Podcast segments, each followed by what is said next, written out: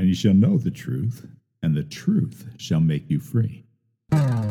Hello, I'm Pat Malone, and I'd like to welcome you to the Church in the Home, where we share the light of God's Word from our home to yours. I know the truth of God's word.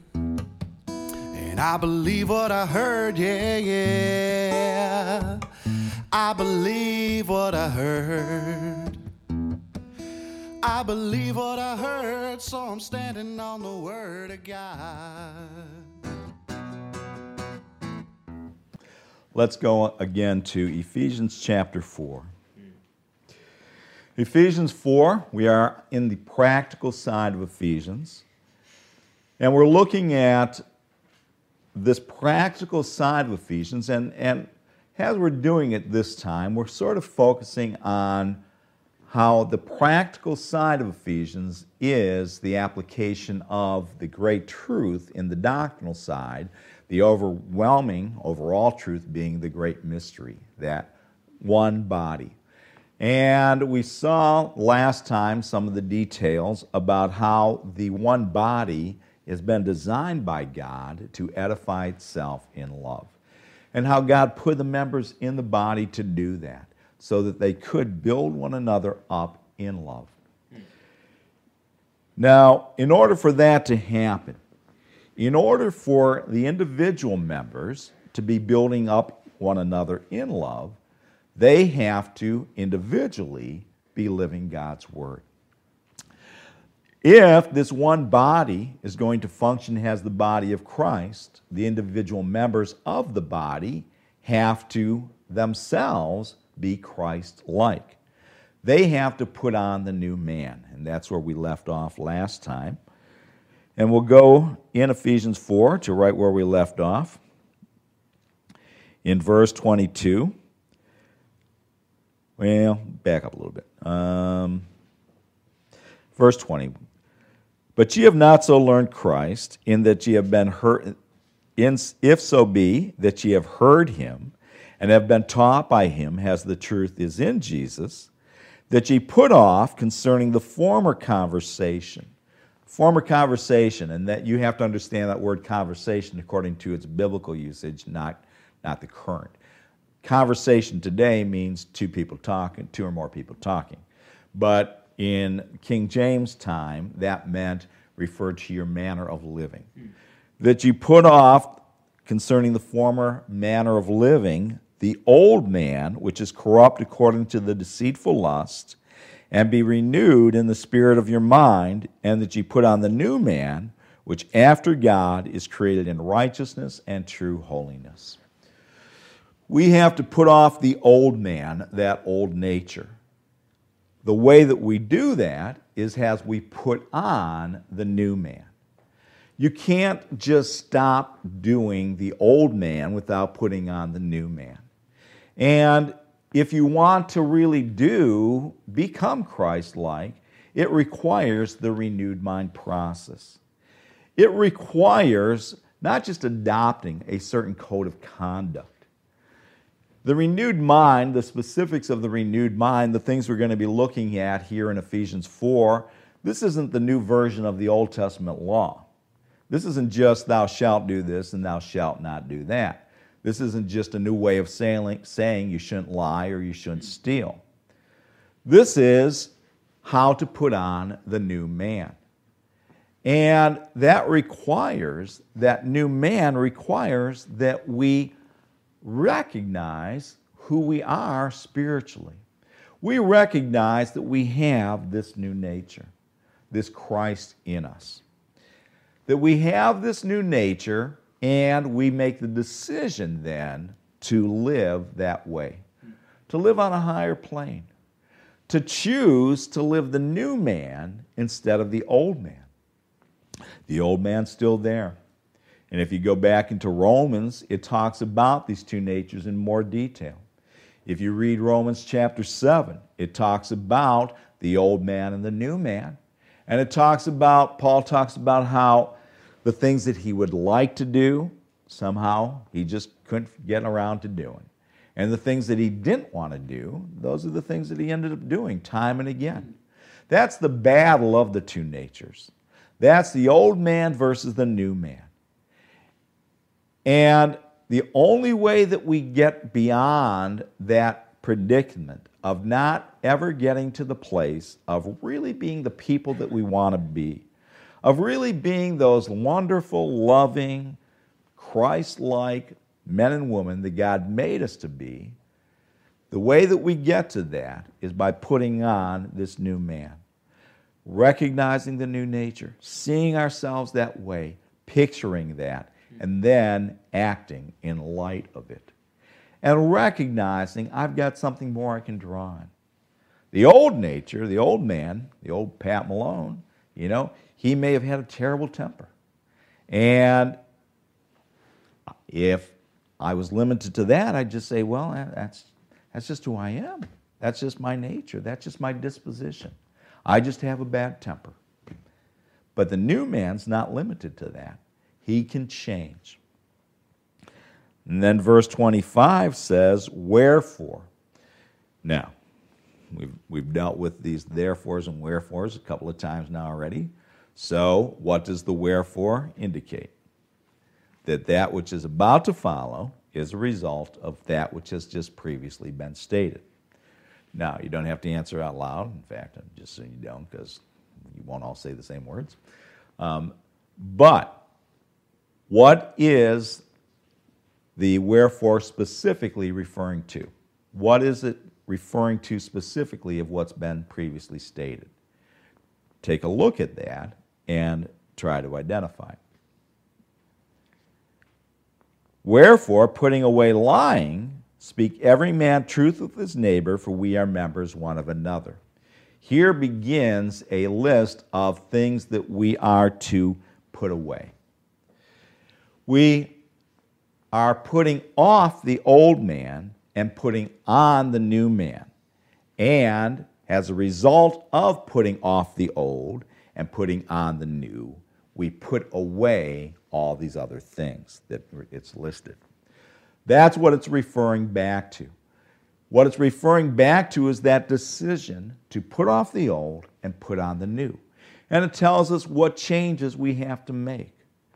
But these changes that we are to make go back to how we grow up in Christ, how we walk with Christ, how we walk with God and walk in that new man, so that we can build up the body. Putting away lying, speak every man truth with his neighbor. Why? For we are members one of another. Do you see how it relates back to that one body? In that one body, we are members one of another, and because of that, we're to put away lying and instead speak truth. If you're going to put away lying, you have to speak truth. Verse 26 Be angry, period. No. no. Be angry and sin not. Anger is something that it's an emotion. It's an emotion. And, you know, depending on the circumstances, you very well may be right to be angry in certain situations. Jesus Christ was angry. It talks about that in Mark chapter 3.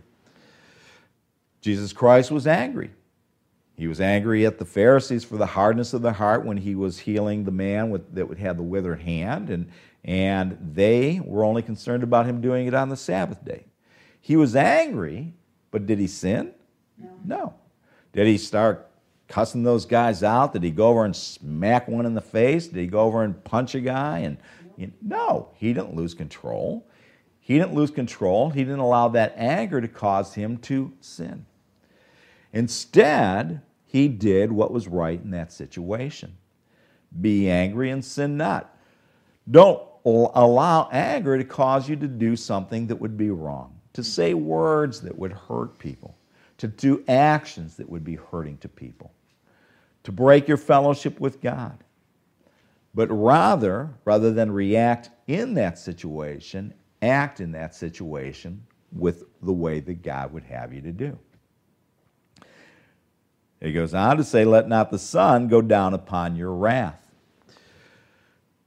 You know, one of the ways that you would sin is if you did let the sun go down upon your wrath, if you held it in. And you know what? I use the example of being angry and sinning as the guy that yells and screams or the guy who hits somebody or something else. But it can be just as much a sin, the fellow that never says anything but just holds it in. And people don't think about that one. Because if that's the case, you know what that anger turns into? Bitterness, wrath, you see. Then it just festers. Then it just builds. Then rather than dealing with that situation and handling it, it just begins to build walls of resentment toward people. That's why we're to not let the sun go down upon our wrath. We're not to just let things just stay inside of our minds, but rather handle them. Whatever that requires to honestly handle it in a way that's right with God. Whether that's having a conversation with the person or just being able to be big enough to forgive and forget about it. But whatever it takes, we move on. Verse 27. Neither give place to the devil. Neither give place to the devil. And that giving place to the devil, you know, it doesn't mean, you know, that you're not just telling you not to make a little room for him and, you know, start putting, becoming a, a Satanist or something like that. But not giving place to him means that we don't allow him to have a foothold in our life. Mm. We don't give him the opportunity to have a foothold in our life because you know what? If he gains a foothold, he will move in. He'll move in and he'll take over and he'll take control away from you eventually.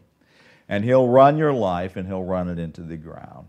He'll just rack and ruin a person. He'll destroy everything that they value if you give him that place. We have to stay wise spiritually. We have to recognize that we're in a spiritual battle. We have to see life through spiritual eyes. That's so important. You've got to always know that there's what there is that which God, the knowledge that comes from God, and the knowledge that comes from the adversary. That there's spiritual knowledge and there's earthly knowledge, which is, you know, sense, senses and, and carnal and devilish. And there's not like you in the middle kind of like being the arbitrator of all that. It took me a while to get that, you know. When I first got in the Word, you know, I was like, oh, I, know the Word says this, but, you know, I used to think that, and, you know, a lot of people say this, and, you know, I'll just kind of decide what I like for my life. well, okay. There's two columns to pick from here, and you're choosing either food that is really healthy or really poison, one of the two. When you recognize that, when you recognize the simplicity that every good thing is from God and every bad thing is from the devil, it simplifies life. When you recognize that God's always voting for you and the devil's always voting against you, and your vote determines the election, then you're on a good track as long as you vote the right way. We'll keep reading. Verse 28. Let him that stole steal no more, period. No. No, it's not a period. And, you know, I know punctuation was not in the original, but the thought doesn't stop there, is, is the point. The thought doesn't just stop with let him that stole steal no more. And yet, that's as far as the Old Testament took it, right? Thou shalt not steal. But here, again, we live on a higher plane. Mm. It doesn't just stop with don't steal anymore. But rather, it goes on to say, let him labor, working with his hands the thing which is good, that, here's purpose, that he may have to give to him that needeth. Wow, that's quite a big difference from the guy stealing, right? Not only does God not want the guy to quit stealing, he wants him to start working, not just so he doesn't have to steal, but so that he can ha- have to give. Here's the fella that one day is stealing from people, and now God says, I want you instead to give to people. That's quite a turnaround, isn't it? Yeah. But that's how much of a higher plane in every category God is asking us to live. That higher plane boy, that's when we become men and women that are spiritually minded, spiritual men and women. That's when we're walking with God. That's when we are being Christ like, and that's when we can really make a difference. When we can build other people up, when we can change the world. Mm-hmm. You know, it's such a great opportunity to do, to change the world, to change it one situation at a time. Did I tell you the starfish story yet? No. I told it at other times. You know, when it comes to changing the world, it is big, but you do it one at a time. And it's like the fella, as the story goes, that was walking along the beach. And as he walked, he was picking up starfish that had washed up on shore, and he was throwing them back into the ocean.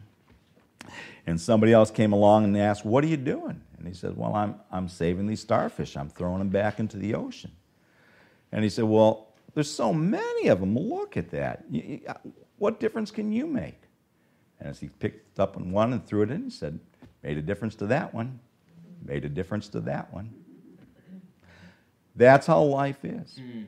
But if everybody was doing that, boy, think of what the result would be. Mm.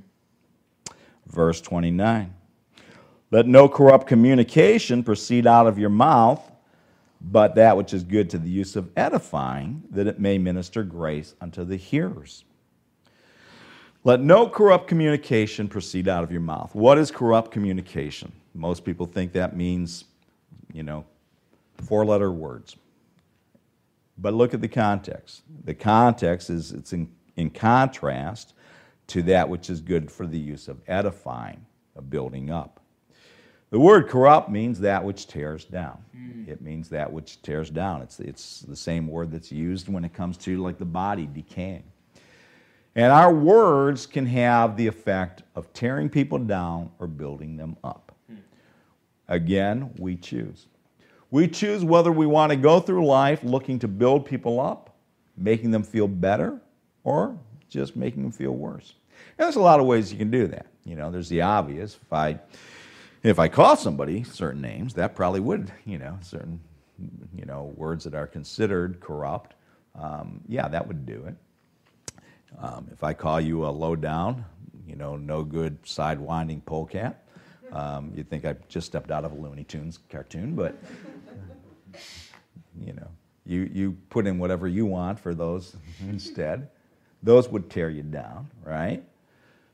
But also, you know, you can tear people down not just by mean words, you know, calling them names or insulting them, but it, you can also tear people down just by negativity, mm-hmm. just by negativity. And, and too few people think about that one. Just by, you know, oh my gosh, what a lousy day. My goodness, look at the weather. Oh my gosh, have you heard the news? Have you heard? The... Okay. Do you think that fellow felt better when you left him?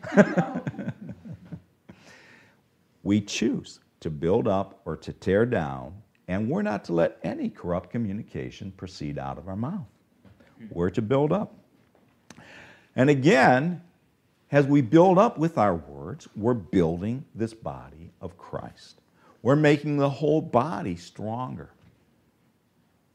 Verse 30 And grieve not the Holy Spirit of God, whereby ye are sealed unto the day of redemption. How do you grieve? How would you grieve the Holy Spirit? Spirit, Spirit. How can you grieve the Holy Spirit? Well, you grieve it by, by letting it go to waste by not using it. God's given us this gift of Holy Spirit. We have this gift of Holy Spirit that has sealed us unto the day of redemption. And if it just sits there and we never do anything with it, what a waste. What a waste. God didn't give us this Holy Spirit just as a ticket to heaven, it's power. When Jesus Christ told them to tarry in, on the day of the ascension, to tarry in Jerusalem, you know, until you be filled with power from on high, that was power. It was power. Power that they got. Power that God gave us that He wants us to use. It's more than just a ticket to heaven, it is the power for abundant living. It is how we walk with God and how we can manifest that Holy Spirit, how we can worship God perfectly, how we can bring a message from Him, how we can walk by revelation, how we can do signs, miracles, and wonders. And God wants that for us. And that's part of what we do as we put on the new man. But you cannot do it outside of the context of putting on the new man. Verse 31 Let all bitterness and wrath and anger and clamor and evil speaking be put away from you with all malice. Get rid of the bitterness. Bitterness. You know, I've heard people tell me that they have a good reason to be bitter. That they were just hurt so bad. What happened to them was so terrible, so unforgivable, so bad that there's, of course, they just have to still be hurt 25, 30 years later. well, that's just bitterness. That's just bitterness. You know, one of the words for bitterness, one the, or the word for bitterness, one of the ways it's used in, in literature is it's used of a wound that's never allowed to heal. Mm. You know, I got a little, I don't know, the dog I think did it to me, a little scratch here on, on my wrist. And bitterness is like every time I look at that thing and say, oh, I got hurt there, let me just tear that scab off again. And just never allow it to heal. Just keep on tearing that scab off. That's what bitterness is. People get hurt, and rather than allow God to heal them, they just keep bringing that hurt up. They keep meditating on it. They keep dwelling on it. They just keep ruminating on it. They keep replaying it in their mind how terribly they were hurt and how justified they are in being hurt. And it never gets healed. Now, like everything else here, it's a choice. You can choose to do that. I, think you're silly if you do. Why would you want that hurt? Why would you want to keep that hurt going? Why would you want to feel that pain over and over and over again? God says, Let all bitterness be put away from you, along with wrath and anger, to not hold on to things. You know, no matter how justified you may think you are in being angry, and no matter how much reason you think you have to hold on to a grudge, God says, put it away. Put it away. And you know what? You're only hurting yourself, but you're hurting more than yourself. You are hurting yourself, but you're hurting the entire body of Christ. Because to that extent, you can't build up. You can't be walking around with that kind of hurt and still be doing all that you could for others. Hmm. Clamor, clamor is just, you know, foolish speaking. It's just empty words. And evil speaking, it is what it is, you know. It is what it sounds like evil speaking. People just talking badly about other people. You know, why? What does that accomplish? What profit is there in that? Evil speaking. Tearing people down, gossiping about people, judging people, criticizing people, all of those things. None of that helps anyone. So put it away from you with all malice, and all malice is every evil intent. Get rid of it all. Get rid of it all. Put it away. We put off the old man as we put on the new, and verse 32 gives us the new. And be ye kind one to another, tenderhearted, forgiving one another. Instead of being angry, bitter, having wrath, evil speaking, be kind. Be tender-hearted. Tender-hearted. You know, if you allow resentment to build, you become hard-hearted. Instead, if you're tender-hearted, then, man, you're able to receive love and you're able to give it. A hard heart can neither receive or give love. A hard heart can neither receive nor give love but tender heart, a tender heart can. And forgiving, you know, and that's what it takes to do all that. It takes forgiveness. There just has to be so much forgiveness in life. We have to just be so willing to forgive other people. We have to be willing to forgive people, whether they sin against us not just seven times, but 70 times seven. We have to be willing to forgive people no matter how, how grievous the, the sin is, no matter how, how badly they hurt us. Why? Because they deserve it? No. Because they've earned it? No. In most cases, they probably neither deserve it nor have they worked their way back into your good graces. That's not the standard. Nor is it even that they're sorry. You know, well, I don't forgive them because they're not sorry. Okay? Well, you might find an argument for that thinking in the Gospels, but again, we live on a higher plane. The standard of why we forgive is in this verse. Even has God, for Christ's sake, hath forgiven you. Why do we forgive? For one reason, because God, for Christ's sake, hath forgiven us. That's it. That's it. It's like that wonderful parable about, you know, the, the guy, the servant who came to his master and said, who owed him a whole lot of money, a big, big amount of money, and he was about ready to be sold in, uh, to somebody else, him and his family. And he came to the master and he said, You know, please have compassion on me. Give me a little more time and I'll repay it. And that master forgave him his debt. Didn't just give him a little more time, he wiped the debt clean. And then, what did that fellow do?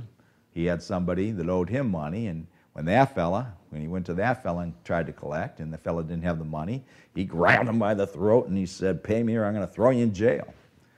And that parable's in the context of forgiving and how many times we forgive. Mm-hmm.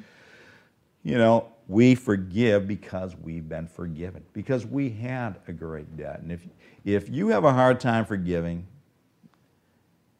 I'll say it first this way you just don't recognize how much God's forgiven you for.